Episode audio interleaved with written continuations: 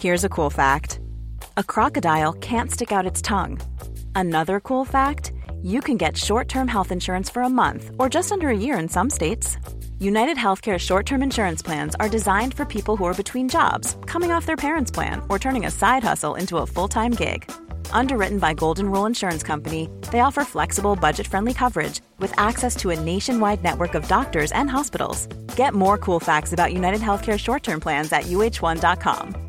This is Paige, the co-host of Giggly Squad, and I want to tell you about a company that I've been loving, Olive and June. Olive and June gives you everything that you need for a salon quality manicure in one box. And if you break it down, it really comes out to $2 a manicure, which is absolutely insane. It's also so easy to get salon worthy nails at home with Olive and June. The difference between how your nails used to look when you did them yourself and now with the Mani system is a complete game changer. The best thing about Olive and June too is it's a quick dry, dries in about one minute, lasts for five days, and full coverage in up to one to two coats. Visit oliveandjune.com slash perfect Mani 20 for 20% off your first system. That's oliveandjune.com slash perfect Mani 20 for 20% off your first system. Many of us have those stubborn pounds that seem impossible to lose, no matter how good we eat or how hard we work out. My solution is PlushCare. PlushCare is a leading telehealth provider with doctors who are there for you day and night to partner with you in your weight loss journey. They can prescribe FDA-approved weight loss medications like Wegovy and Zepbound for those who qualify. Plus, they accept most insurance plans. To get started, visit plushcare.com slash weight loss. That's plushcare.com slash weight loss.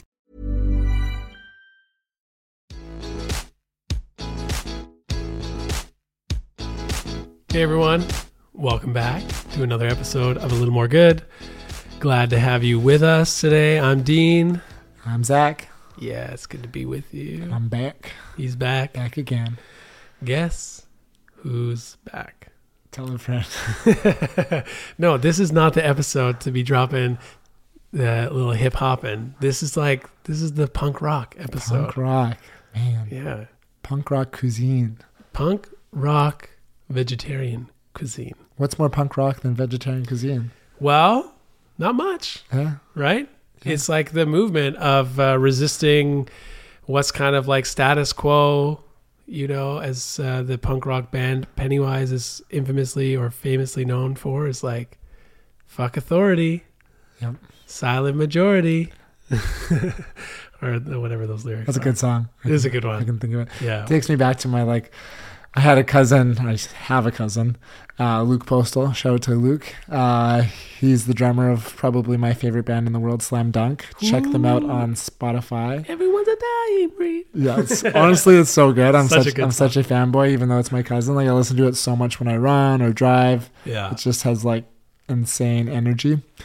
Anyways, he was really into punk music when we were younger, and he was always influential to me uh, on the music side. And we'd go to Warp Tour together and all this stuff. And I remember like being the the poser that I was, would put like blue hair dye in my hair and like spike it up as like a mohawk, Just for that night. and then though. wash it out the next day and like show up to school in my like Tommy Hilfiger like collar shirt, carrying my basketball around Yeah. but I did always enjoy the music. So and kind of the values that uh, came from punk, even though I was kind of putting on a uniform when I'd go to the shows and Yeah. didn't fully embody, you know, Yeah. the lifestyle. But it is. That's it. It's a lifestyle. Yeah. Like that, the punk rock movement, I think sometimes we see it as like, you know, maybe alternative or even like kind of like degenerate. Um, but it's not that at all. No. It's deeply, it's a deeply values based kind of ethos that people embody. And it's, it is, it's like a full lifestyle that has led many of even the most like aggressive kind of punk bands to adopt like cruelty free lifestyles, which Yes. sometimes those two words like punk rock and cruelty free seem like what? But don't they like smash their guitars and wear all black and they're angry all the time? It's a rebellion, man. It's a rebellion against the rebellion. system, the agricultural system. Boom. That's just it. And so, So, Go yeah, ahead. well, Go ahead. Say, Let the cat out of the bag. Maybe that brings us to our guest today, The one, the only. Shira Blustein. Yeah. the founder and uh, you know visionary behind the Acorn and the Arbor, and most recently uh, her amazing book. Yeah. Vegetables Reimagined. It's a cookbook of the Acorn of the restaurant. Yes, titled Acorn, Vegetables Reimagined, as Dean said. And it's just such a beautiful uh, piece of work that, uh, you know, obviously covers a lot of recipes, but I, th- I think also captures a, a, place and a time. And uh, it's just as much an intersection of art as it is food and culture. And Oh it's gosh. just like, it's a book that uh, I look at and it makes me feel good. It makes me smile, you know? Yeah, it's beautiful. It's beautifully done, um, well written. The recipes are incredible. Like uh, my mom, my mom was flipping through it. She was here the other day, and she's like, "Oh my gosh, this book is beautiful." I was like, Yes. "Yeah, it's awesome." So, and she would be someone who would never have gone to the Acorn, right? It's, she doesn't do a lot of driving out into like far spaces. Sorry, Yes. mom, if you're listening. Bridges. Bridges. bridges. That's a that's a big thing if you're going out into the big old city. Yeah. But like it just makes that kind of cuisine accessible to her, Absolutely. right? And I mean, Shira gets into it on the pod of, but like a little bit of how the recipes like really are quite accessible because everything that's in there is done without any crazy, you know, kitchen machinery or anything. So it's like something that can be done at home. It's really food is art that is also delicious. Mm-hmm. So uh, yeah, we got into a lot with Shira from her origins and her uh, journey with music and um, opening restaurants and you know the challenges that we all faced through COVID Yeah. and running a business through COVID while being a mother, um, a wife, and many other things. Uh, she was someone that I've always like gone to in our community, uh, in the small business community. We've, you know, at the beginning of COVID, I we had a lot of phone conversations just uh, to be allies and to support and help each other. And she's always been someone that's been, uh, you know, a big light in uh, in the small business and in the plant based community that uh, inspires a lot of us. So it was it was really cool to get to sit down and and uh, go long form with her and and get into all all the deeper meaning of what's in a vegetable. Yeah, yeah, kind of touching on all all parts parts of her life, and she does. She wears many hats, right? Like mother, restaurateur, author, now musician. Like there's been there's kind of like a whole bunch of threads that Yes, that tie her together as a as a very unique and wonderful human being. So I think all those passions kind of bleed through into how she lives her life, from food to her her style to her music. Uh, I think she does things with uh, a certain sense of artistry and and and magic, and uh, it really comes through. Whether you're having a bite of food or listening to her music or just having a conversation. yeah, oh, super cool. So um, we know you're gonna enjoy this one, and uh, Last but not least, though, yeah, if you're not going to the Acorn for dinner tonight yes, if you can't make it, because you didn't you didn't make a reservation. you didn't make a reservation. because Shame on you, you need one. because you need one. because that place is so good. What are you gonna do? Who are you gonna call? I don't know. I might panic and first text you, Dean, and say, Say Zach, don't worry about it. I got you. Hit up freshprep.ca. "Oof, there's the answer." There's your people. And not only that, not only would I give you that sound, solid advice for delicious, nutritious, you know, plant-based meals delivered right to your door in zero waste containers. Not only would I do that for you, I would also say, yo, ty- type in all caps SC juice when you check out and you got three free meals.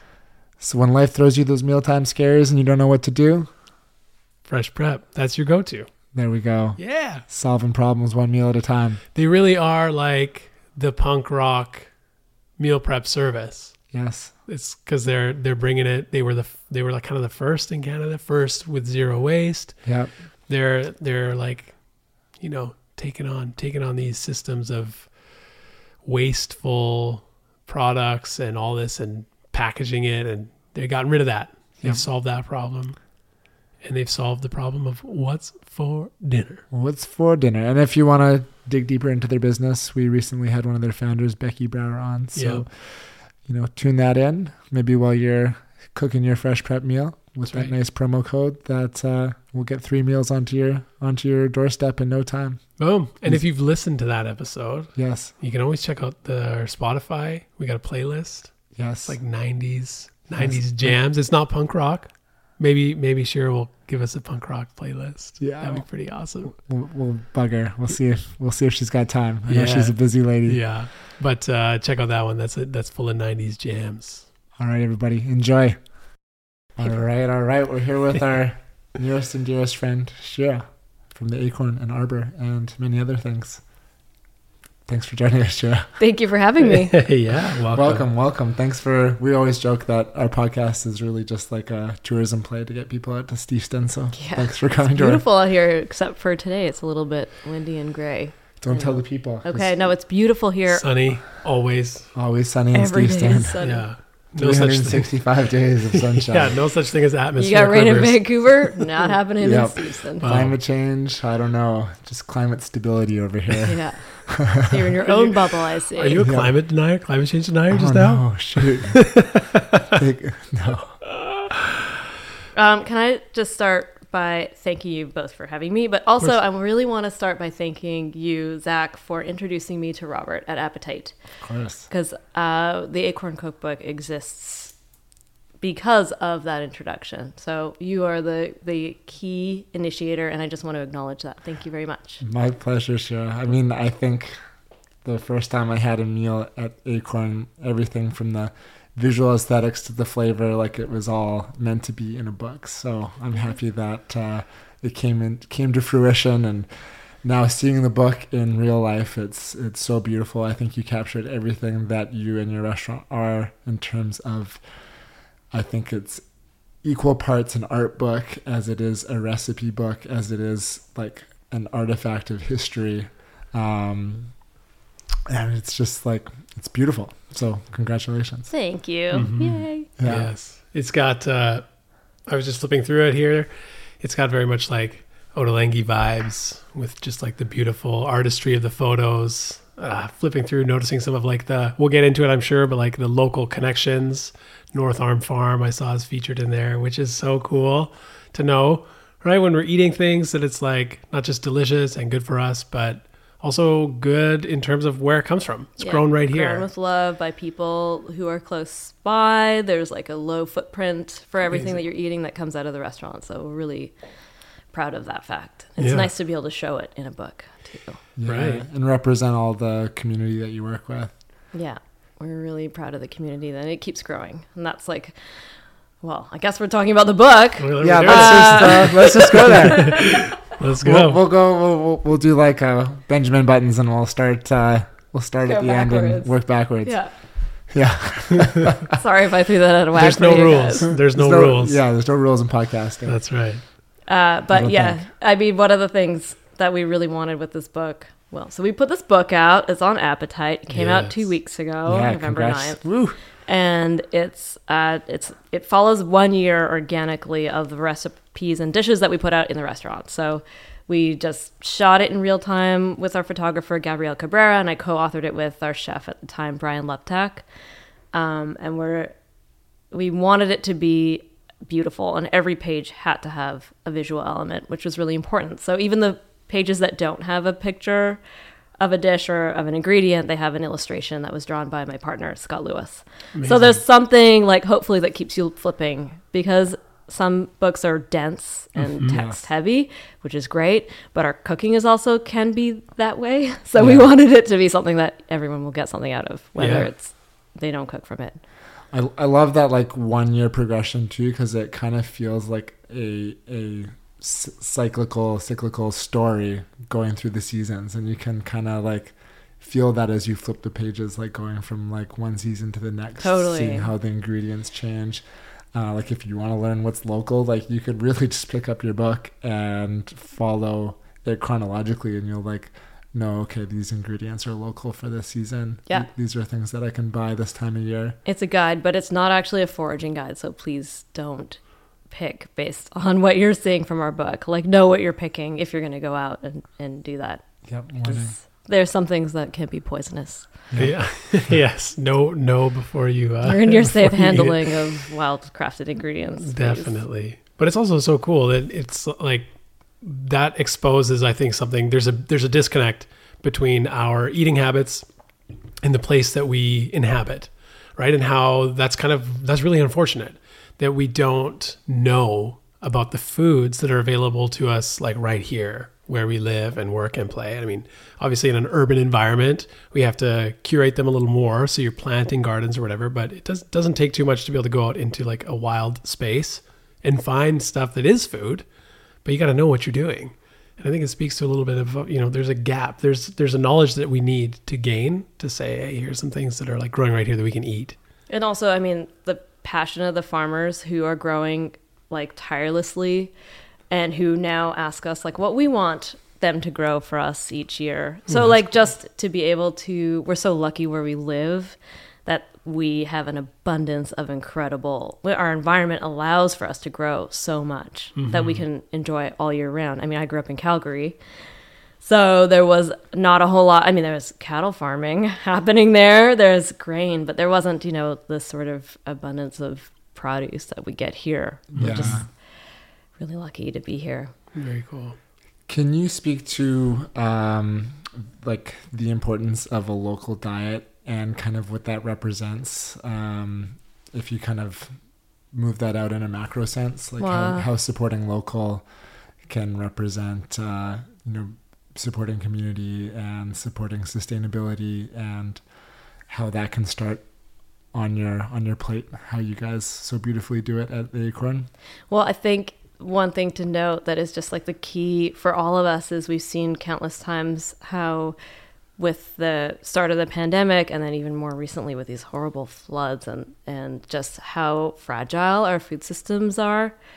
I don't know if you've done a lot of talking about this, but I mean, we were Zach, you and I talking at the beginning of the pandemic quite a bit with having to close our businesses um, so suddenly, and the sh- stores were lo- being stripped of every ingredient that they So had. crazy. And right in the beginning, I remember we had our farmers who had all their produce, and the farmers market closed, and the restaurants shut down. So like, all of the ingredients that they were growing were still there but they didn't have access to people. Mm-hmm. And all the people were freaking out because they had no access to food. And so that was one of that first pivot that Acorn did where we we created like an online farmers market just by being able to s- sell and connect our customers to the ingredients that the farmers Yeah. had.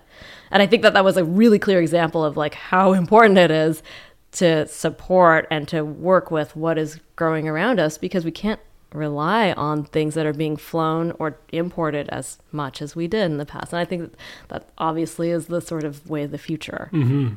Yeah, and even in this current moment, like it's it's on display even more, right? Because it's not just global, but it's local now with the the cutting off of the lower mainland from the rest of the province and even the rest of the country via r- like roadways.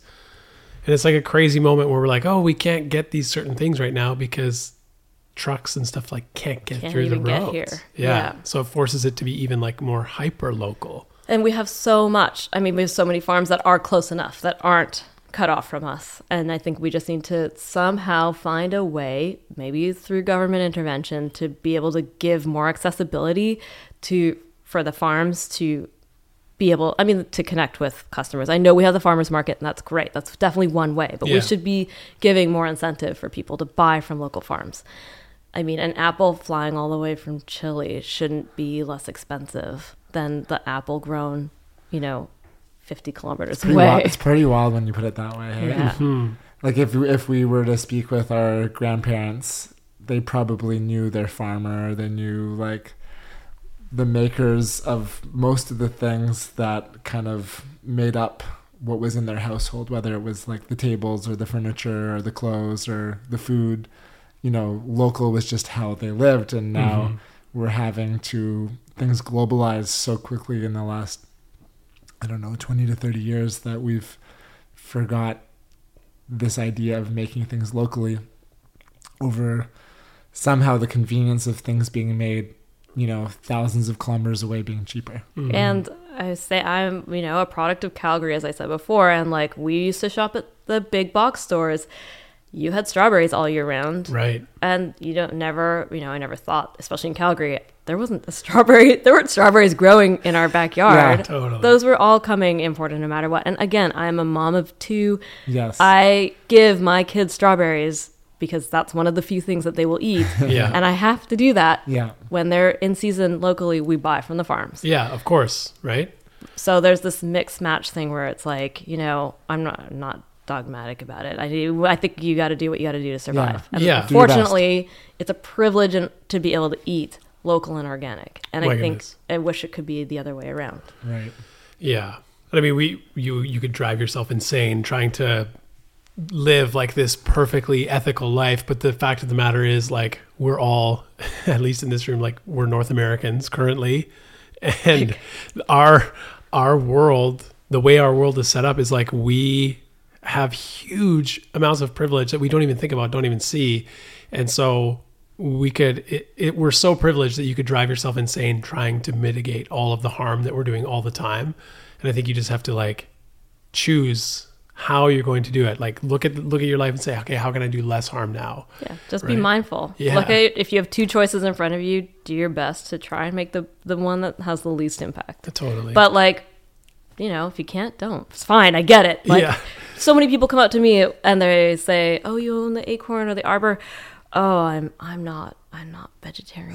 I'm not vegan. I eat meat, and I'm like, I don't care. Yeah. You Yeah. be you. You know what? Just come eat there at our restaurant. Have a great time. yeah That's all I want. I mean, I'd rather take omnivores or meat eaters to the acorn to show them how freaking awesome Yeah. ve- veg- vegetable veg- vegetables can be. Like you guys can dress up a vegetable in ways that my brain can't imagine, and to share that with someone that their perception of vegan food is very limited, Yeah. um, or vegetarian food, um, like that's more exciting to me than bringing someone in that has adopted a vegan lifestyle and already knows They're already coming. how great a vegetable totally. can exactly. That and that's it. The real i mean the real success of what we're doing is when an omnivore walks out and goes that was awesome Yeah. i didn't know a vegetable could do that Yeah. like you're like great we'll see you again or Yeah. maybe we Yeah. just you know they'll think about it next time differently Yeah. and that's cool that's really you know that's the best case scenario totally Like I guarantee anyone can come in and have your kale Caesar salad and they'll be like, "This is like the best damn salad." or the caesar dressing which you can now buy Yes. on shelves Where so that was a pandemic pivot thing that every get that? restaurant did Yeah, look- can look- you get it at the juice truck i think I hope so. If we don't, if we don't have it, I'll make sure that we do by the time this comes out. We do have a lot of your products. Yeah. Um, your waffles have become like a staple in our house that too. we're working hard on getting those waffles out there because they are vegan and gluten free and they are our brunch recipe. So we Ah. just reopened for brunch too this weekend for the first time in a year and a half, almost two years. oh, that's exciting. Really exciting. It was I've the last that. step. Same, totally. um, so we did find a way to, to offer brunch was by making these packaged frozen waffles, which are made, you know, with vegan Yeah. and gluten free, toaster ready, acorn style. They're pretty tasty. They're so good. yeah My kids prefer them to Eggos, which is a. That's a win. yeah, totally. win. Uh, yeah Can, can we talk about pivoting? Because like before The COVID, dreaded P word. we Yeah. all had like an idea of what our businesses looked like um, and we could project you know what a week or a day or whatever would look like a week forward or a year in advance like we all had a good idea of how to grow things and all of that. And then covid happened and we all had to pivot and change and be flexible. And you know sometimes on a day's notice the government would be like okay now this is the rule. Now this is the rule.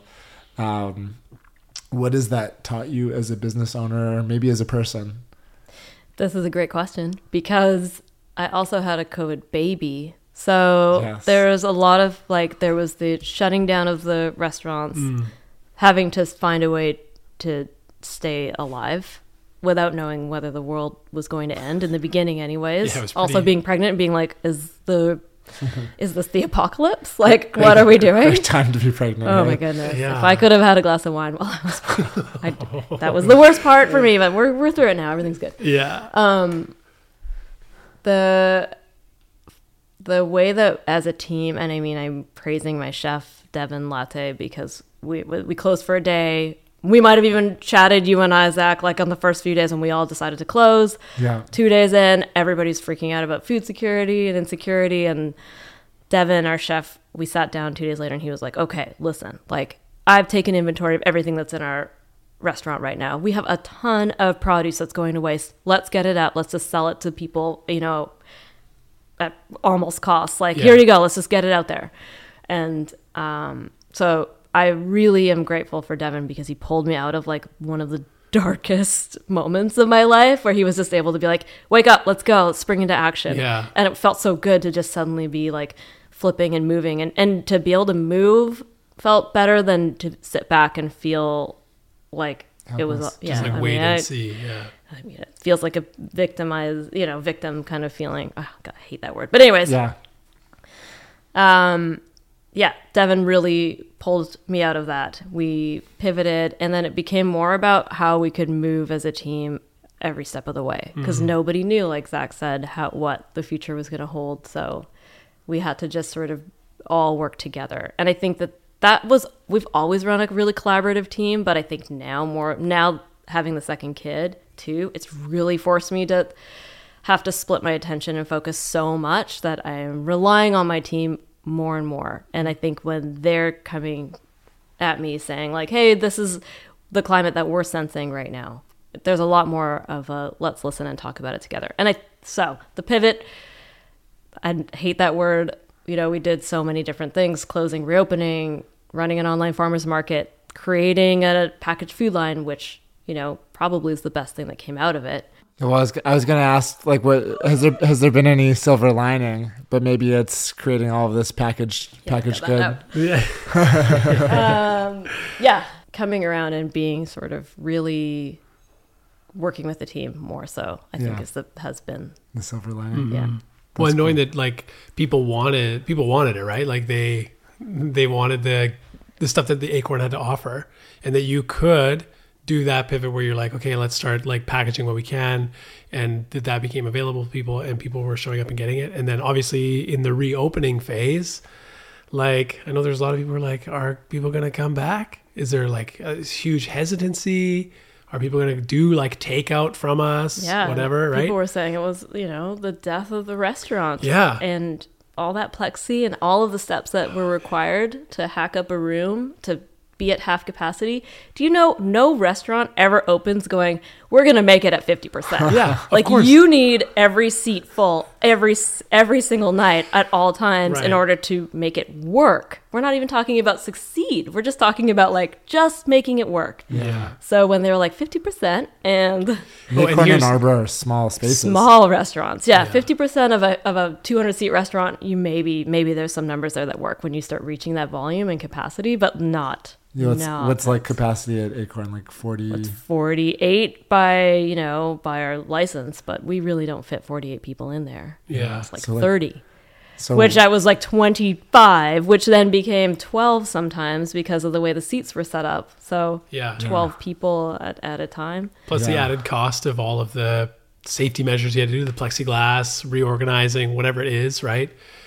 The added cost of all of the food. Huge. Things are getting more and more expensive. And if you seat a room at 50%, you're still st- you're staffing it at 85%. Yeah. So it's not like it works in that same sort of ratio. yeah, what a time, hey. I yeah, talking about it now makes me like my blood start to I don't know. Well, I can feel my blood pressure going up. We need that glass of wine. Yeah, totally. Every time there's like a new variant, I'm like, Not again. I know. let's not do this again. Yeah, traumatized. It's true. It's true. But out of that came some came some cool things. like a cookbook, Like a cookbook. you know was supposed to be released in the spring of this year, and because it took so long for us to write it, which wasn't a pandemic factor, Takes a while to write a Uh, book. yeah, yes, thank you. I know Zach was like, "Oh, we were a little bit late, like a few months, I think." Yes, handing it we in. were 'Cause late I was like, last "How? year. What are, are we gonna get in trouble for handing this in so late?" We feared being in trouble too. yeah, like Someone's like gonna mom and scold dad's us. gonna get mad at you. The classic school teacher, ten percent off. totally. Oh my gosh. But no, we were um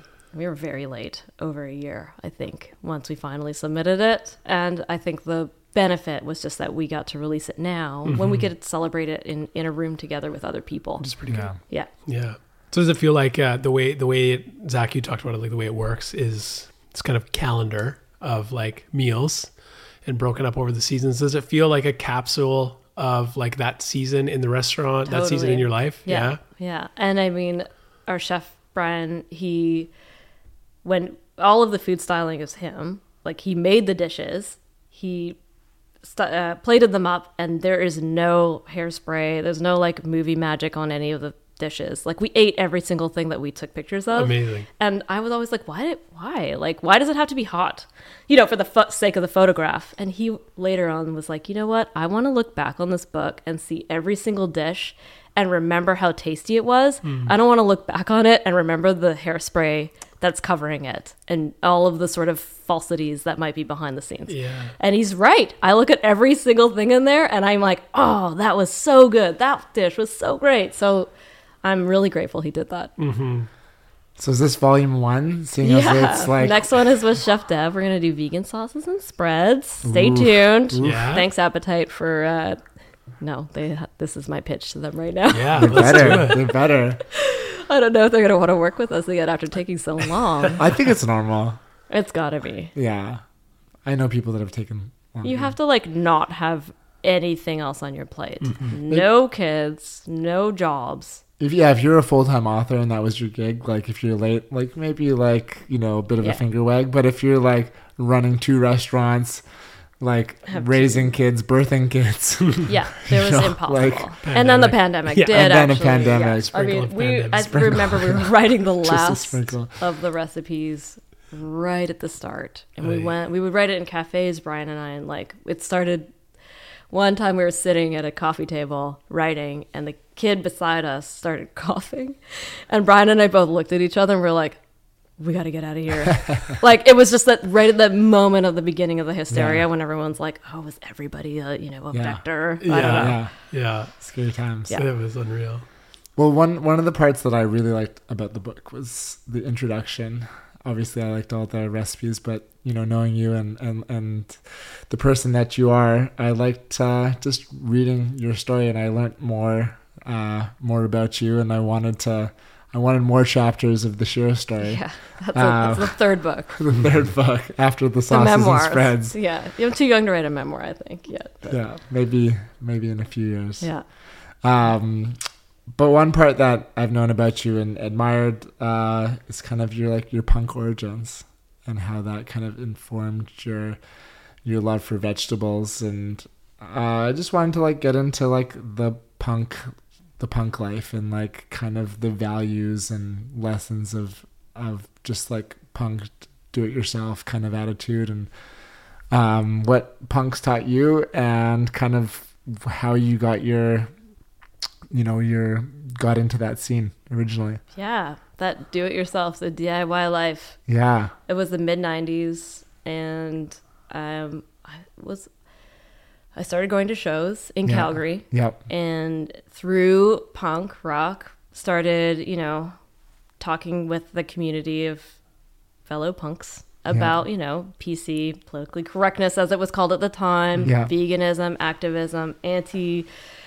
uh sexism, anti-racism, like basically just like anti-homophobia, all of those things. Those were, you know, at the time it was just we would make patches and Yeah. put them, you know, pr- Yeah. promote sort of just love for everyone and also trying to, um, well, support one another. well i think like there's like a bit of a perception if you didn't grow up listening to punk music of just this like kind of anarchist this like uh troublemaker Yeah. this vandal but like punk actually has this like great value system like you're talking about of like being an anti-racist, being an anti-sex, like against sexism, and being for equality, and like being against the system of oppression. Um, I mean, I think Rage Against the Machine, like their name, kind of summarizes a lot of it. Um, but there's like an inherent value system in the punk life, the punk lifestyle, and a lot of those values are now um, come to the surface, uh, especially in the last few years of you know Black Lives Matter and and all these other kind of social justice movements where I I feel punk has always been like a leader in social justice. Um, so I mean I kind of grew up with some of that in my life. Like I wasn't like fully into that scene, but I listened to a lot of punk music, um, and I went to a lot of punk shows, even though I was kind of like a bit of a jock at the same time. Um, but I, I like took those lessons and those values, and that was kind of what I took away from punk more than the music. And now through running, I've been me and Dean have been into gotten more into running in the last few years, and I've kind of re got into punk music because I like the pace of it, and I like to run listening to Running to to punk. punk. Yeah. Um, so maybe to like rephrase that, like how did punk inform you, Shira, as like a teenager, a gr- evolving person? Because we are so informable as as teenagers. Like, how did punk inform the person that you are today? I love that punk rock really taught me to question information Yeah. as a starting point. So, of course, one thing it was teaching me was to question authority. Yes. You know, when you're a teenager, isn't, well, I mean, it's part of your rebellious phase. But as an adult now, I question everything in a way that hopefully informs me to make better choices. Hmm. And I think it's about like taking all in all the information, supporting your community, which is what the punk punk rock scene back in the day used to do. And I mean, you know, making better choices for the for your community and the environment. That was what we learned back in the 90s and it's evolved more so like you said. I mean, it's informed kind of who I am now and I I, I wouldn't have opened a veggie restaurant if it wasn't for that. I don't think. It was sort of in the DIY movement of being able to just kind of run and do it on a super low budget, doing it with the support of our friends. Um, I don't listen to as much punk now. It's really hard to put on with the kids in the house. Yeah. Yeah. But and I was more of like a hardcore, uh, kind of like noisy sludge hardcore person. Yeah. Less of a and crust, which ugh, let's not talk about crust punk. Um, but uh, the music, you know, was one part of it. It was the lifestyle, and we toured a lot. And of course, that as part of my story talks about all of the sort of experiences that I had out in the world as an early musician mm. trying different food and being vegan or vegetarian in the 90s touring America is a, was a horrible thing to do. Yeah, Yeah. It was like unfortunately fast food or it was, you know, chilies and stews that people would make for you in their houses and because you'd be playing the basements of punk houses Yeah. or community halls. So we are really lucky that we got that, you know, at all um, it was only once I started getting a little bit older and we got signed. We were not in punk music anymore, playing in bands that were signed to bigger labels. We had a little bit more. We got to tour more. I think the the, the food experiences also increased, and that also helped to inform me again coming home and being like wanting something more out of the city that I lived in, which was why I created the restaurant. Amazing. That's so cool. Yeah. Because veganism or like plant forward thinking was kind of a bit of the like the straight edge punk culture. Like there's a lot of punk bands that were like vegan bands like in the 80s and the 90s like before veganism was a word and um like bad brains and stuff like that that were kind of like this is how we do it I, I- don't know bad brains might have been canceled i don't know I don't, yeah. yeah, I don't know. It's hard. Uh, but I do think that like if you were a punk band, anyways, in our scene in Calgary in the '90s, punk was synonymous with like being vegetarian or vegan. You know, it was like really, unfortunately, that PC movement almost like ate itself up. Like it was, it got too Yeah. intense. Hmm. You couldn't say anything anymore. You know, it it reached an extremist sort of place yeah. but all of that still you know is deep down inside of you where you just hopefully that you take away the best parts and I, I think it's really funny because my parents saw it as the ultimate rebellion mm-hmm. And you know thinking like oh no my daughter is punk. Like what? What am i going to do? But Yeah. like who that made me become now as an adult i would hope my parents would be super proud of that. And i i hope as a parent myself now thinking about that i would be so stoked if my kids found punk rock and it taught them like you know how to care for each other Yeah. and support each other the way the community did back then Yeah, because those values transcend the music. Like for same, like we all, you know, we all have young kids here, and it's probably not going to be, you know, quick, quick hi hat snare beats, and you know, like the four on the floor kind of like grungy, distorted guitars, punk. but like what is the next iteration of punk being like that that value system like what music is it is it like billie eilish how she's kind of like she's not punk but she is right in her attitude and the way she's like presenting ideas and stuff and i think that trying to recognize for the next generation like what do they need to pick up and rebel against that even like maybe we've you know we get old we lose some of our edge I've it's un- definitely lost. My Right, it goodness, the punk version of me looking at me now would be like, uh, you changed. Yeah. You used to be cool. yeah, yeah, yeah, yeah. But like the hope is like, how do you? Because it is a young person's movement. Like I think there's space for everyone within it, but like young people have always championed change, and they're the ones on the on the front line of like taking us where we need to go. And I think the punk thing to do as like an adult or an older person who's still part of that or believes in that change is like making sure that we can set our kids up to like yeah like these are the systems that you need to change now. Like we've fought against some of these ones and changed against some of these ones, but like it's your job to like keep keep the ball going down the field kind of thing But to mix also- metaphors. I think it, we all have to continue to grow and change too. 100%. So as soon as we start, like, well, as soon as we stop growing, you know, What's the point? we're losing. yes. Yeah. Yeah. Okay, so something you said in there really really piqued my interest like the PC culture kind of ate itself up. Do you think we're in a moment that's like similar to that now? Yeah, it feels very reminiscent of that time for sure. Mm-hmm. And hopefully it's something that, you know, you ride out a little bit and it will kind of correct itself and find balance Right. where we can just, you know, all work towards making the right choices and saying the right things and looking after each other the way that we should Mm-hmm.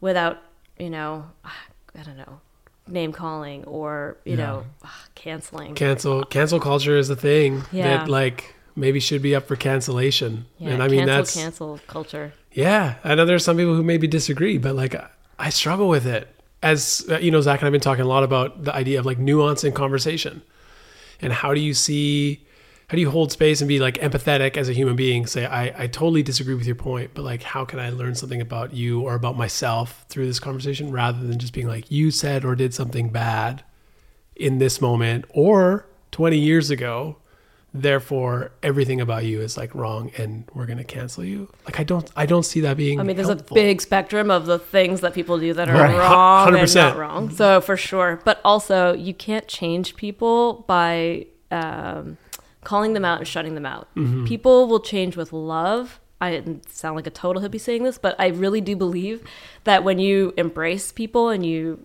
you work with them in an inclusive way, that's how you can bring change. Mm-hmm. Call people in versus calling people out, kind of thing. Totally. yeah I don't know. I mean, it's the same with we see it at the restaurant. We're not there preaching veganism at the door. That will scare people away. right Just show people that vegetables are tasty and Mm-hmm. they eat them. And that's all mm. there is to it. There's really nothing else. yeah and they might find how mu- oh, oh this is like really i like this even more or i feel better about this choice And let people decide for themselves. They can get there, no yeah. one wants to be told how to think or what to do, really, at the end of the day. If you're just compassionate, you're a nice person, it's going to open doors versus closing them. And yeah, I think with so much that's happened in the last year, whether you're pro this or anti this or left or right or whatever, it's like we've put walls in between those conversations and we just yell at each other from our, our soapboxes or whatever instead of finding that we have a lot in common. And the attention span of people who are doing that is so short. That's what's Yeah. really unfortunate. They just jump from one thing to the next. And mm-hmm. it's not bringing change. It's No. just creating like a, I don't know, like a minefield behind them or like a, yeah. Yeah, it's a bit scary, and I, Yeah. th- and I think uh, like places like the Acorn like represent what's possible by how we were talking about like there's a seat at the table for vegans and omnivores and like it doesn't matter what your your spec what your spectrum is whether you're left or right like it's a place for people to come together and I think food is like a place that uh, change can happen. Food is like the language that everybody speaks. Yeah. If you give something, if you give anybody something tasty, it's going to bring people together. Yeah, Mm-hmm. totally. and it's the equalizer we all need to do it Yeah. we all love to do it right like we Yeah. break we break bread it's how we it's how we connect on a meaningful level and it's hard it's hard to walk away from a conversation over a meal because you're kind of you're you're in this thing, right? So the idea is like you you share this meal and then share a conversation and hopefully walk away with a fuller stomach and perspectives would be like ideal. but Twitter Twitter world doesn't always work that way. Yeah, that's why I don't go on Twitter. Yeah. I'm always scrolling like sports and stuff on Twitter. It's my it's my crutch. If I'm feeling anxious, I'll like You go look at the sports. scroll sports, and it makes me feel better. Well, that's good. You have that's good. You know what that is. That's perfect. Yeah, yeah, good old. What's ho- your hockey tweets. neutralizer? Yeah, yeah. My neutralizer, it's going to be music for Yeah, sure. me too. Yeah, just go go dive in. Usually, probably an album that I like know and love that takes me back to like some nostalgic place or something. Yeah, for Yeah, sure. yeah. Totally. What are some albums that make you feel good, Shira? Uh, uh, I was listening to. Let me see what the. Spotify. Oh yeah, just, it's- just came out today. Mine was like Wiggles. I saw Space yours Jam. Oh my god! and, Con- and Kanye. I was like, what a mix. Oh God. Uh, actually, on the way over here, I was listening to that Samaras Samaras record. It's from 2007, Nice. so definitely not new. Yeah. Do you listen to more music from like, like I listen to a lot of music from like when I was like 18 to 24 still, and even like high school.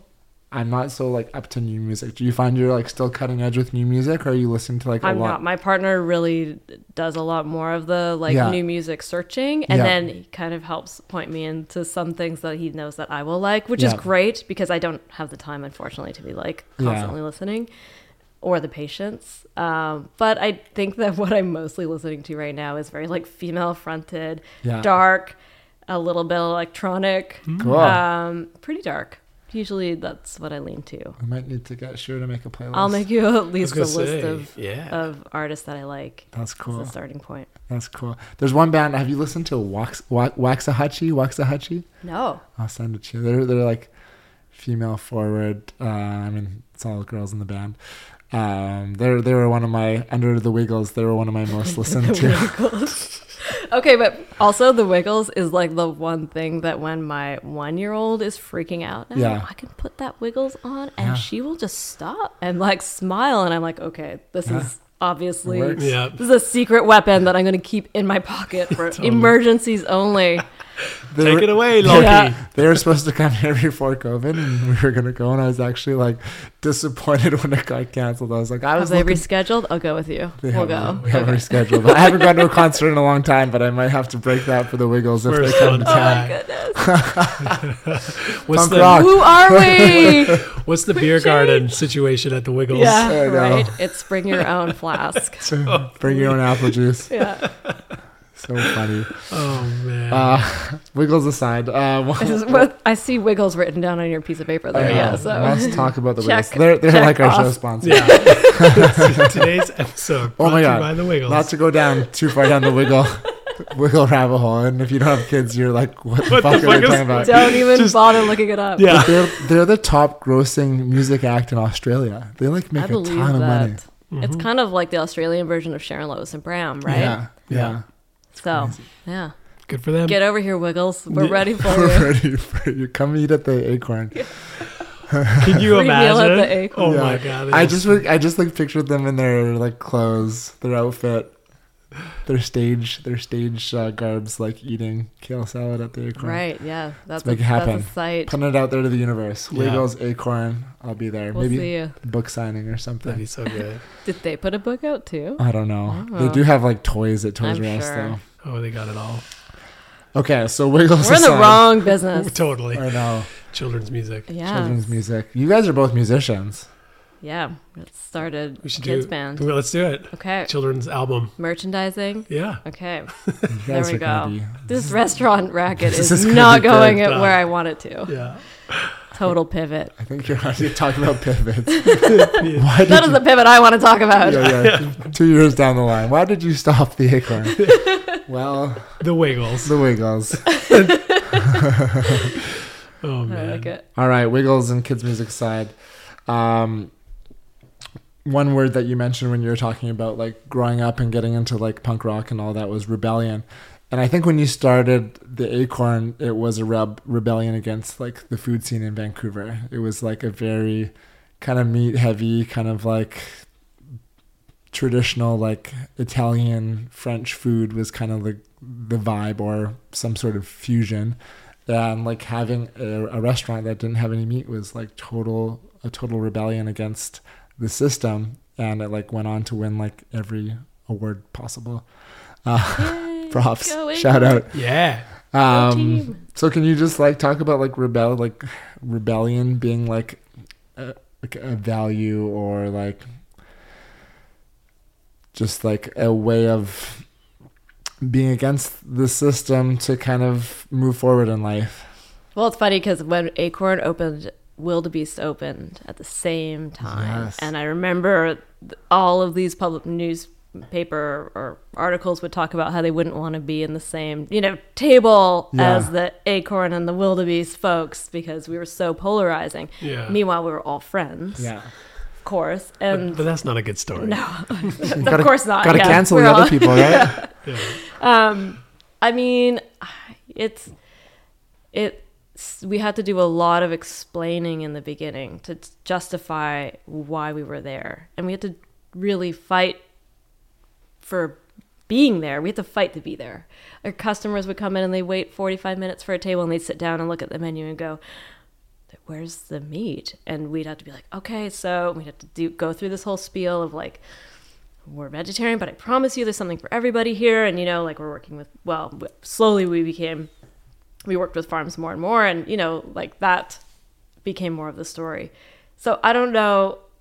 I mean, maybe I'm just used to having to fight for what I believe in. It didn't feel that different. I mean, also, it was my first restaurant experience. So, well, I mean, I've worked in restaurants, but opening a restaurant. So there was a lot of learning going on in the moment, too you just had to just be in it 100% of the time and i don't know maybe rebelling uh, rebelling is like just natural In your for roots. me yeah, Yeah. I, I, I feel like it um, i'm just glad now as i've gotten older that i feel less and the restaurant doesn't have to justify why we're there anymore No.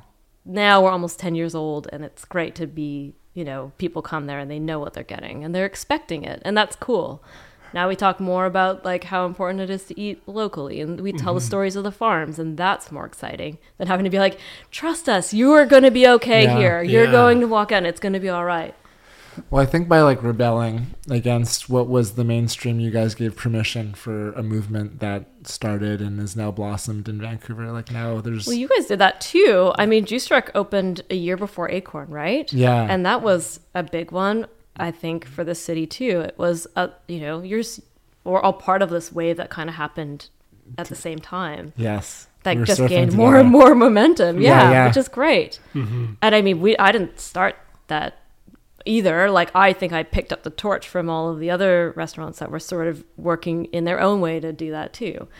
Maybe Acorn was the one that went, you know, for the more elevated experience, but like there were so many restaurants that were doing veg forward For food. sure. Yeah. There's emojis like the Naam and Foundation and Yeah, Foundation, Bandidas, Budgies. yes, yes, I mean, so many that were paving the way. yeah, yeah. I mean, but when you guys started, it was it was difficult to find vegan food or even vegetarian food. Um, but now, like, you can throw a stone and there's either a Yeah, vegan restaurant, especially on our street, especially on Main Street. Um, vegan mecca Yeah. of Yeah. Vancouver. Like every second restaurant's like a vegan But that's restaurant on Main great. People have said to me like, "Aren't you mad? Like, there's so many now." And I'm like, "No, bring it on. The more." It's like the hammock block, you know? The more you, businesses you have of the one thing or like of that mind, everyone comes. Yeah. If you build it, people come. yeah. It's a good mentality, right? 'Cause sometimes people have that kind of scarcity approach where they want to say, like, no, I want to be the only one to Uh, draw people. Yeah, that's one way. Or you just build a community and you all just do it together. And hopefully, the more offerings you have, the more people come for that thing. And Mm-hmm. there's something for everybody. I think every business is a little bit different. Of course. Yeah. Have you found ways to continue to like, you know, whatever it might be, like buck trends, or I mean, you've, you've had this kind of through line about education, right? From no, it's okay, you're in good hands. Like you can eat vegetables and be full and be satiated and all this stuff. And now it's more like the farm to table, like educating about a local diet. But are there ways that you found like it, for your own kind of inspiration or even just to, like through your team at the Acorn, like ways to continue to maybe like rebel against trends or push the envelope forward like what's what's next if like yeah. opening the vegetarian restaurant in this like elevated space was kind of like a, a new frontier I think that I really trust the team now more than ever, and I mean, I think what they're doing is pushing the the boundaries and limits constantly. okay They're you know leading by example, doing the things that they love. The wine program's really stepped up. Our bar program stepped up. Our the you know we're not putting safe desserts out. You know like. chocolate cake. We're not doing that. We're gonna make people flex a little bit in their brains and be like, I don't know, is this this is tasty, but it's different. yeah So hopefully that's just going to continue to happen. And it seems like every time a chef, you know, or, or a new person comes into our kitchen, they all share and learn from each other and continue to kind of keep pushing their their techniques. Yeah. It's really cool. We don't have any like crazy equipment. We're doing it all like even in the book. There's Yeah. nothing. There's no specialized equipment in there except for like a Vitamix a dehydrator, but we give oven dehydration methods Yeah. and you know really a, a pot fryer like you just a, there's nothing special. So Well, we're well- doing it all like that in the restaurant too. That's, That's what's awesome. kind of cool about it. It's Yeah. pretty honestly like just really uh there's just so many steps and so many pieces and so many components. That's what I think makes it so cool and special. yeah Well, if people haven't come in, like when your your team romances the food, it's like a story. I'm like listening. I'm like trying to imagine what it's even gonna look like or taste like, because it's like such a like it's poetry almost, and then it comes out and it tastes like poetry. Like it's this fusion of things that you could never imagine. At least I couldn't imagine necessarily working together. Like you mentioned, your desserts, like having like celery in a dessert or a mushroom in a dessert, and I'm just like, I don't know, but I trust Shira and I trust the acorn, so I'm gonna order it. Don't, I mean, trust me, yes, but I'm not the one. You know, this is my team. That's trust doing your that, so- team. yeah and I trust them. The track record's pretty strong. So Yeah. if they're telling me the celery is going to be in my dessert, then I'm. Then it's I'm- gonna be great. And that's It's going to be the great. Best dessert celery you've ever had. And it kind of like by trying new things like that, it it kind of this idea that we are just speaking of of giving permission, kind of gives you permission to try new things in other aspects of your life that you might like be like, oh, that's weird, um, and give it a try, and you know, it turns out to be something that is amazing. Like Yeah, but or you know, be safe and eat how you know. Like I, I mean, honestly, I just we're gonna just do what we do, what we're doing, and I, I don't. I know you use the word like educate. I'm, I'm not really. That's not how I would put it because it's that feels like I know more than you know what hmm. what my customers are know, and I don't think that that's true. I think that really, you know, we're just showing one side of one thing and you hmm. know we're sharing Yeah. it Yeah, yeah. and hopefully we're getting something back from our customers too i don't know I, it's way more humble than that like Okay. i certainly don't feel like we're any kind of authority on anything Right. But maybe creating an experience for people and then giving an invitation. Yeah. Like, here's something that you can try, and here's why we do it or what we're about. But like at the end of the day, I think it's cool that it's not like you're not you're not losing sleep over people who are like not going to come or don't want to order this celery. i lose sleep over like the ones you know that might not pick it up because it's is you know Mm-hmm. as much as you try to make something that is appealing to everybody that's absolutely impossible never gonna happen, so yeah. I, I definitely lose sleep over like the 1% of those that we can't win over Yeah. there's always that one percent. There always is, and that's Yeah. fine. And Yeah. after 10 years, I have to be like, it's not personal. Everything's okay. Yeah. You know, they just weren't our people, and that's okay. Does it Like, fuel you? Does it fuel you? Like I know we can say you can, we can lose sleep and it can stress us out, or or like we can become negatively like obsessed or ruminate on like that one percent and ignore the fact that like all of these people celebrate it and love it. Right, like we are so right. even in our own lives, like someone says a negative Yeah. comment and it sticks with us all day. Someone pays us like ten compliments, and we're you like, well, we try to like, hear uh, it. Yeah. well, yeah, thanks, yeah, no, I got it on sale. uh, Like we try to minimize it, whatever. But like, uh, do you think in your own life does it like does it fuel you to try and try something new, progress, be better, bolder, braver, or does it kind of like keep you like locked down? What's your do you use it for fuel or does it get you down? Well, I, I, I don't know how to answer that. It's all right. If I could what I think is like I um I opened the restaurant because I wanted to sort of engage with people over food. And I think then it becomes fuel because I recently worked brunch for the first time. I, I haven't admittedly worked on the floor in a very long time because of having the kids and through the pandemic we've been closed for so much of it. But um, it was so refreshing to be back on the floor and talking about food again with Yeah. people and just talking to people. And that the pandemic sucks because it's taken that part away from you and you're doing it through masks, which is fine. We're making it work. But Yeah. like, you know, that real thing was all about like connecting with people and talking to them and telling a story and hearing a story and like just I don't know, that that sharing part. That part is the is the fuel What I drives think. it. Yeah. Yeah. Well, that's awesome. I think your team embodies that too. Like there's always like an experience that's special at Acorn that's a little bit different than other dining experiences. they're really passionate and i mean part of the training is to know about all of the people who are behind the food and i think that that's exciting for everyone hmm our menu's super small and it's, it's you know but there's a lot of it's there's a lot there's a lot of information Yeah. there.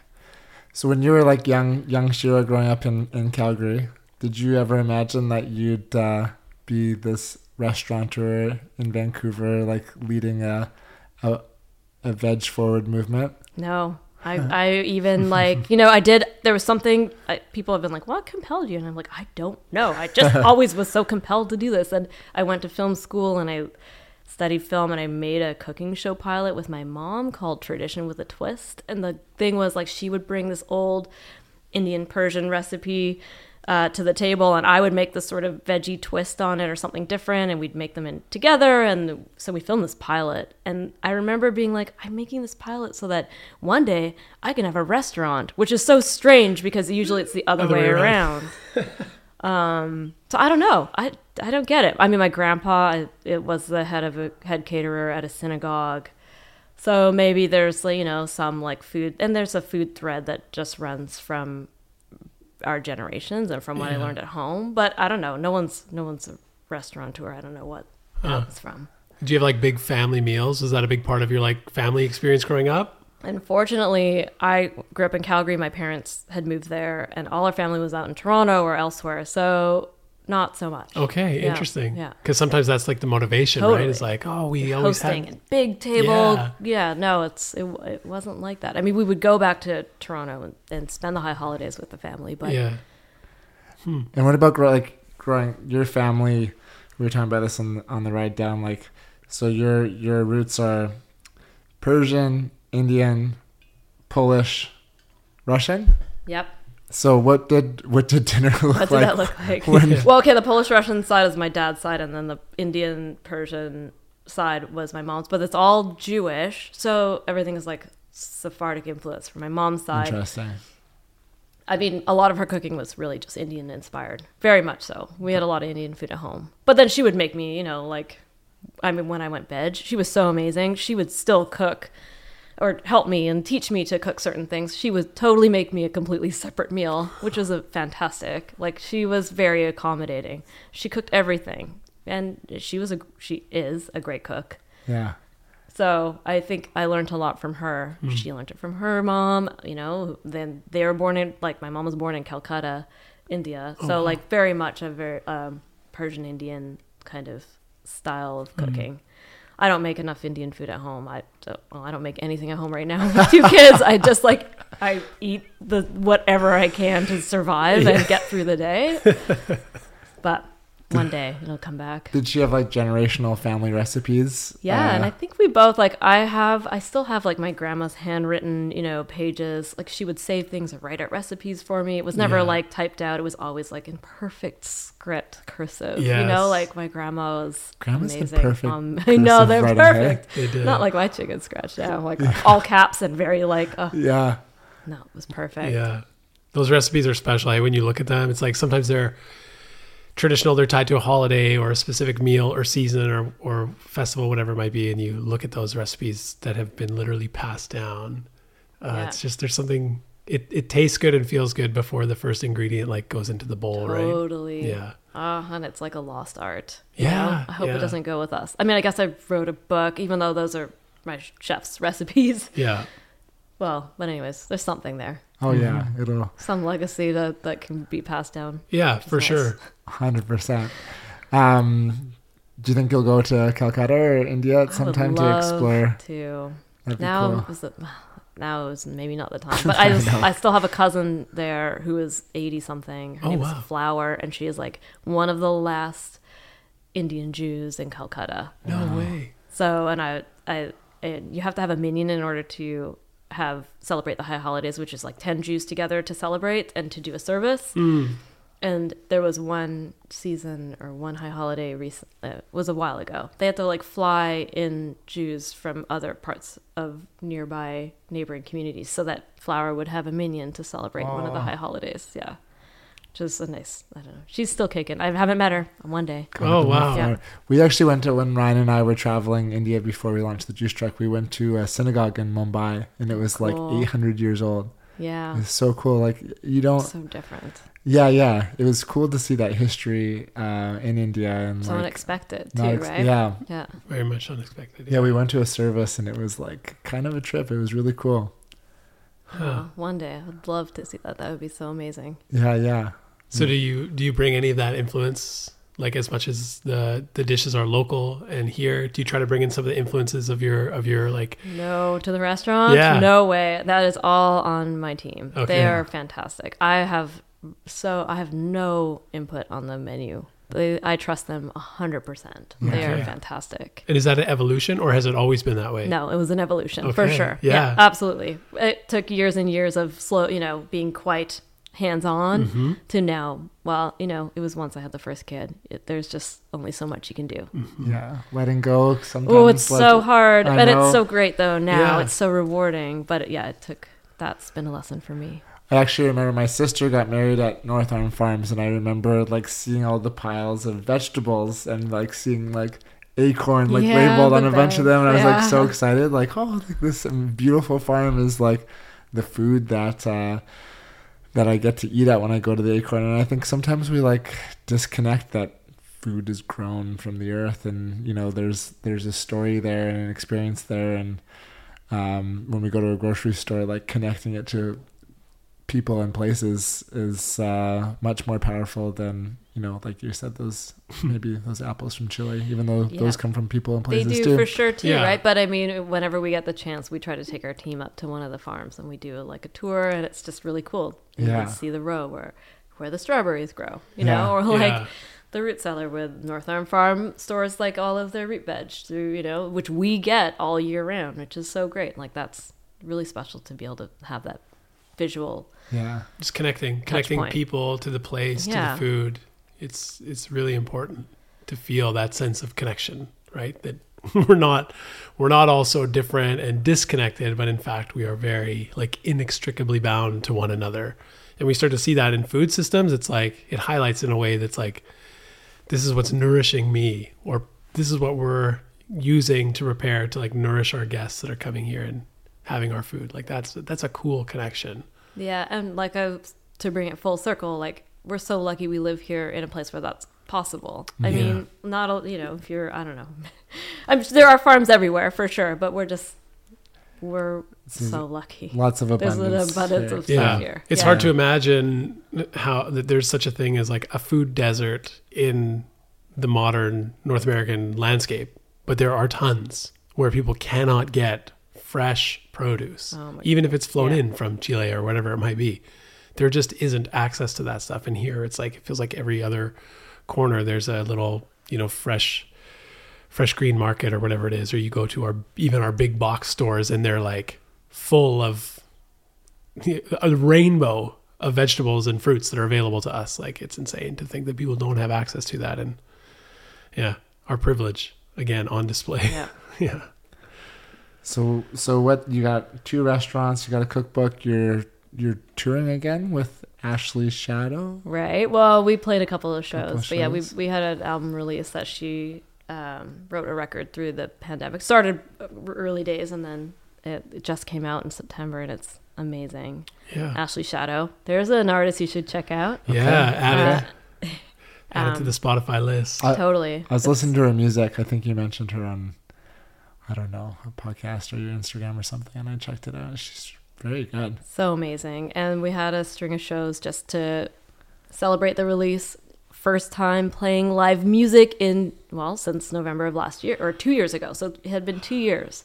And it was just surreal for everyone attending and for us playing and just to to feel that again. When we first started playing, everyone had to sit in chairs and stay at a table and it was very like yeah masks on table service only and then the last show that we played at the lido they changed the restrictions so people could stand in yeah. front of the stage again and that was like started to feel a little more natural. Or yeah. like the olden times the before times. that's cool. Yeah. Pre-2000 20 or 19 or, 2020 i don't know years yeah. anymore. Yeah. That's what i call the before times yeah, yeah. the before times so what's what's next? Is there more music more restaurants more kids no more, more kids. no more kids? That is done.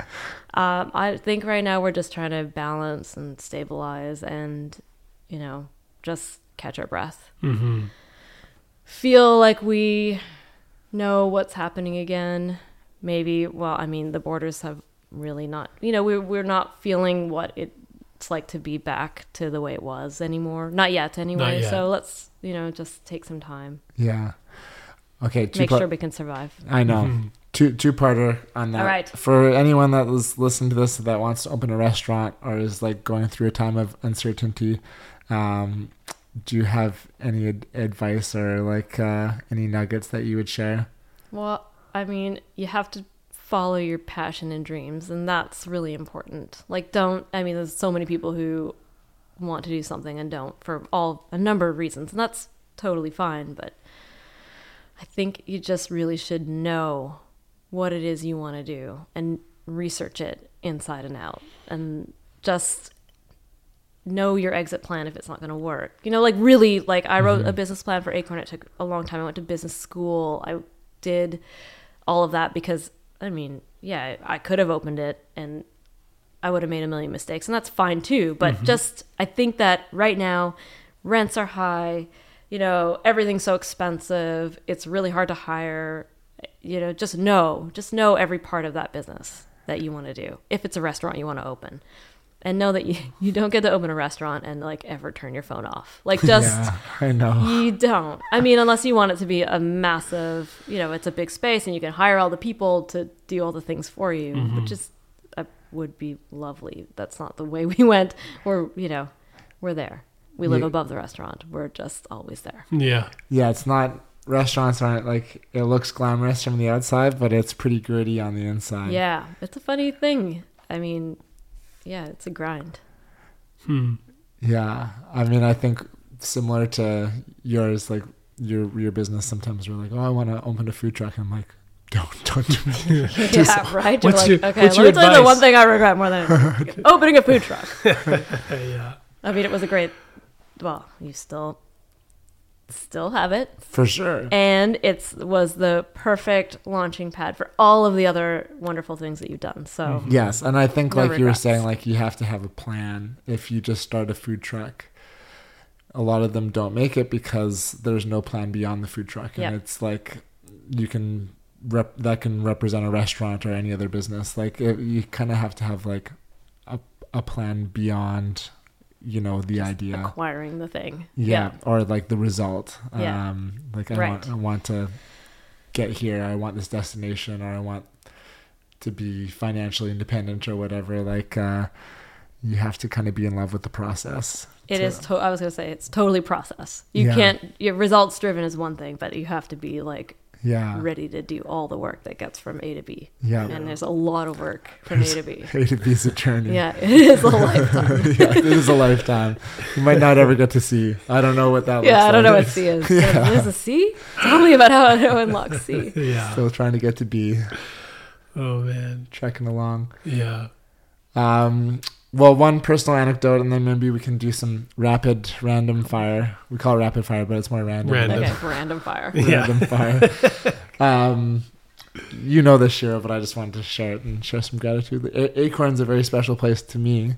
That's where I had my first date with Megan, my wife, and uh, that's where I uh, went and met with the jeweler that designed our engagement ring, and that's where you know, we've had pretty much every date and wedding, anniversary dinner, and like all of our special moments have been at the Acorn. So it's like a super special place for us. And when I think of like my own personal love and like things that are special to me, like they start there in a lot of ways. So thank you for creating a space that allowed those special moments to happen. I love that story. Thank you. Yeah, thank you. Yeah, well, yeah, you're welcome. I but mean, no, thank you. that for was my first date. If I Yeah. went somewhere else, maybe uh, things Maybe would things be would have different. been different. Yeah. That's right. the butterfly effect. It's the That's acorn right. effect. The acorn effect. Yeah. It's real. Hundred percent. Yeah, guaranteed, guaranteed love connections if you bring your date to the acorn, right? Seems, Yeah. yeah. there there's are someone- stories like that there's out someone there. you If wanna you have those stories, please share them.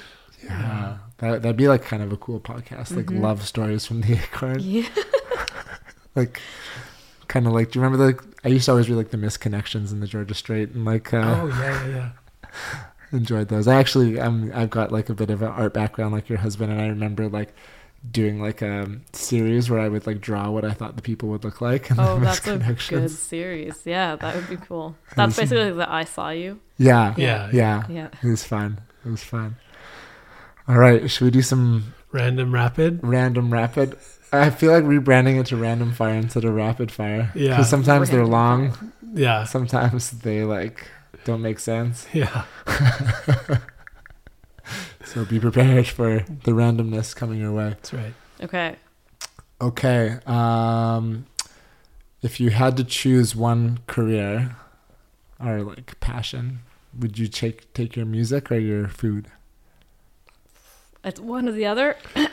I I mean, I chose food because I knew music would always be there. Mm, I like that. I like that. That's very good. That's cool. What's uh, what's one punk album you couldn't live without? Fuck. Uh, It's okay. I haven't sworn on this podcast Not- yet. Let's Not let them out. Let All 'em right. out. Um, it's more hardcore, but uh, maybe Neurosis Times of Grace. Okay. That was their mellowest record, by the way. So that's a terrible example. I like it. but it just shows how dark I like things. What was like the first kind of punk album that you listened to? Like, did you listen to any like the Clash or the Ramones or like? no, it was like new pop punk Is all- at, all- the, at the start, Yeah. for sure. Probably like a NOFX or something right Yeah. at the Nice. beginning, or something local from Calgary. But Yeah. I don't. I mean, no, it wasn't anything good. my cousin was actually. I mean, sorry, no offense to the NOFX likers, that uh, lovers Yeah. out there. They're Yeah. great. There yeah, you go. yeah. I Punk remember. and drum like all the way. I mean, that was kind of the time. Like, I remember going like Warp Tour back then. It'd be like NOFX and Good Charlotte and stuff like that. Yeah. that, Yeah, yeah. like I don't know, are under a punk banner, but are more pop than. Felt felt a little too mainstream. Yeah, so funny. Um, what would be the first punk album you'd buy your daughter? Oh, damn. Daughters. Well, this one's tough. I yeah, I need I need a minute. to Okay. go back and to clear the cobwebs a little bit. Yeah, yeah, yeah. The Wiggles punk album. The Wiggles. I mean, because you almost want to start with something like really classic, but then also, I don't know. Do you just go with something that like is true to my roots, or do you Yeah. go to like the beginning of, you know, punk historical? Yeah. I don't know.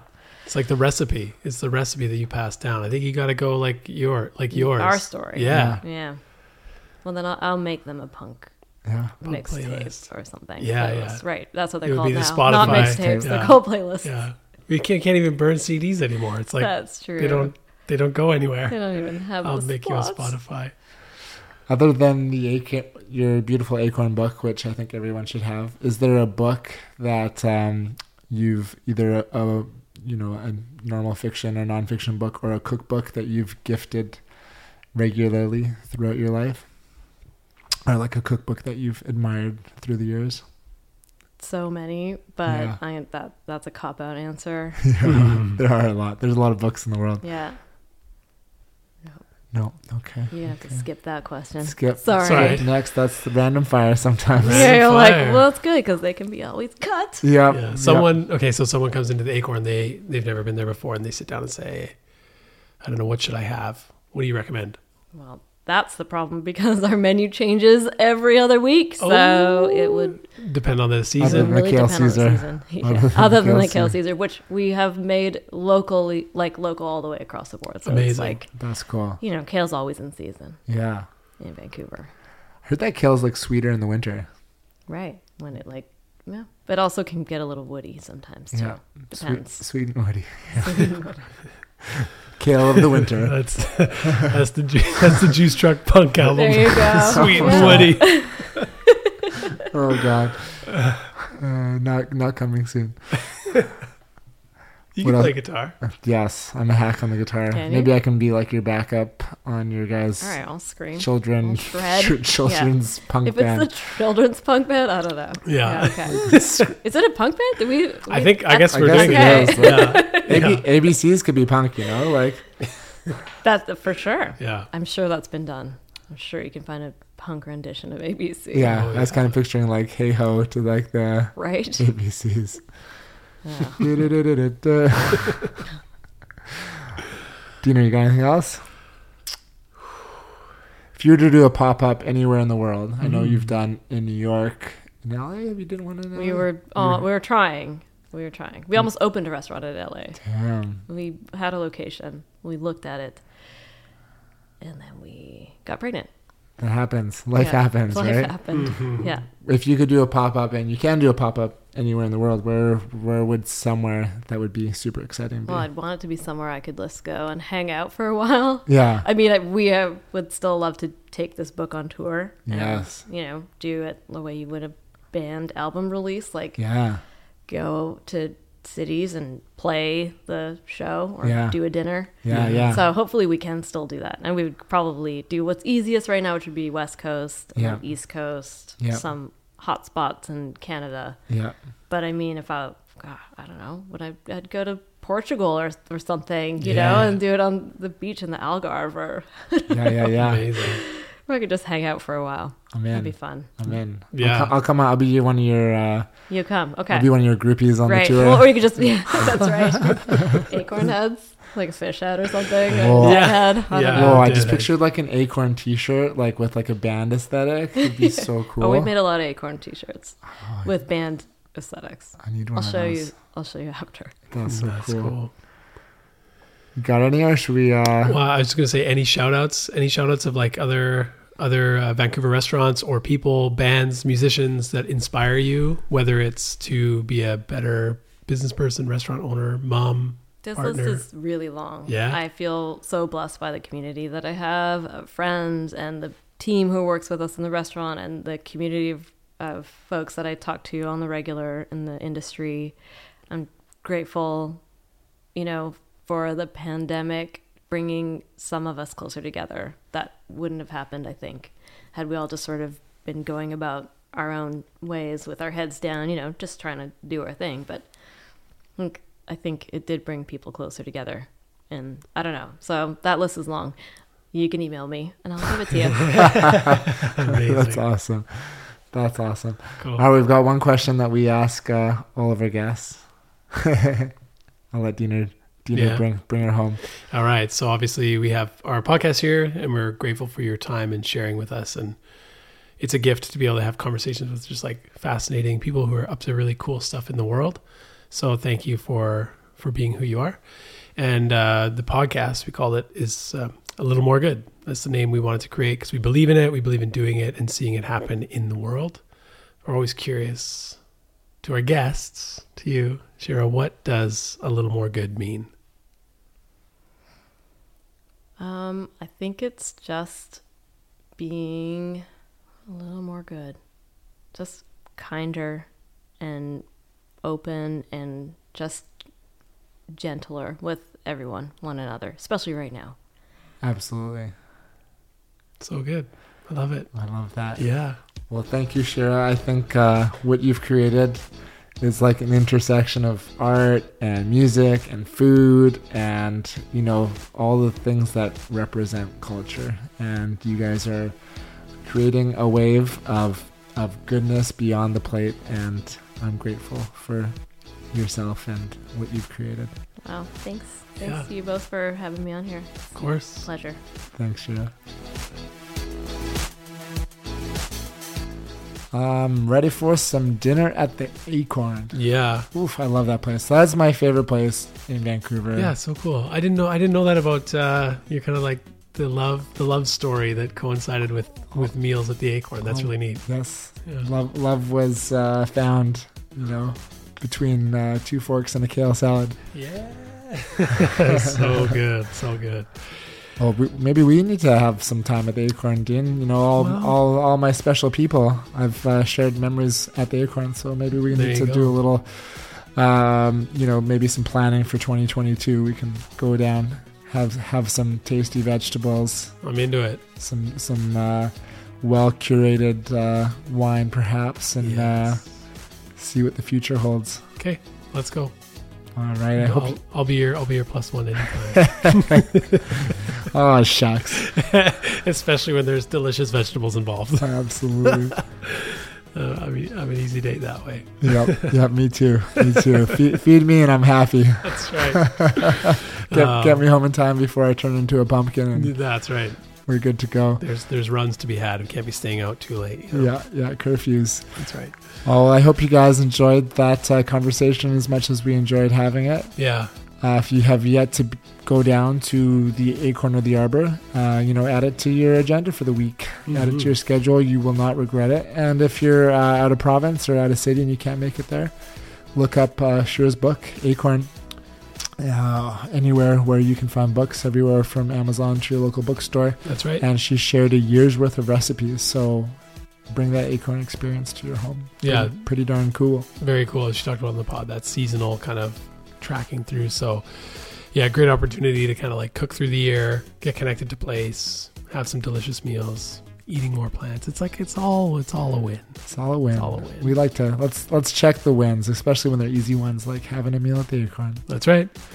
So if we don't see you there, we uh, we hope to connect with you either online through Instagram, through uh, the podcast itself, by you connecting with us, liking, leave us a review, share it with a friend, share it on your Instagram story, whatever you do. We appreciate all of it. Always, obviously, appreciate you listening and participating in that way. And uh, yeah, thanks for thanks for always tracking along with us and getting to hear all these awesome people that we have these conversations with. So. All right, stay good, y'all. Yeah. Peace.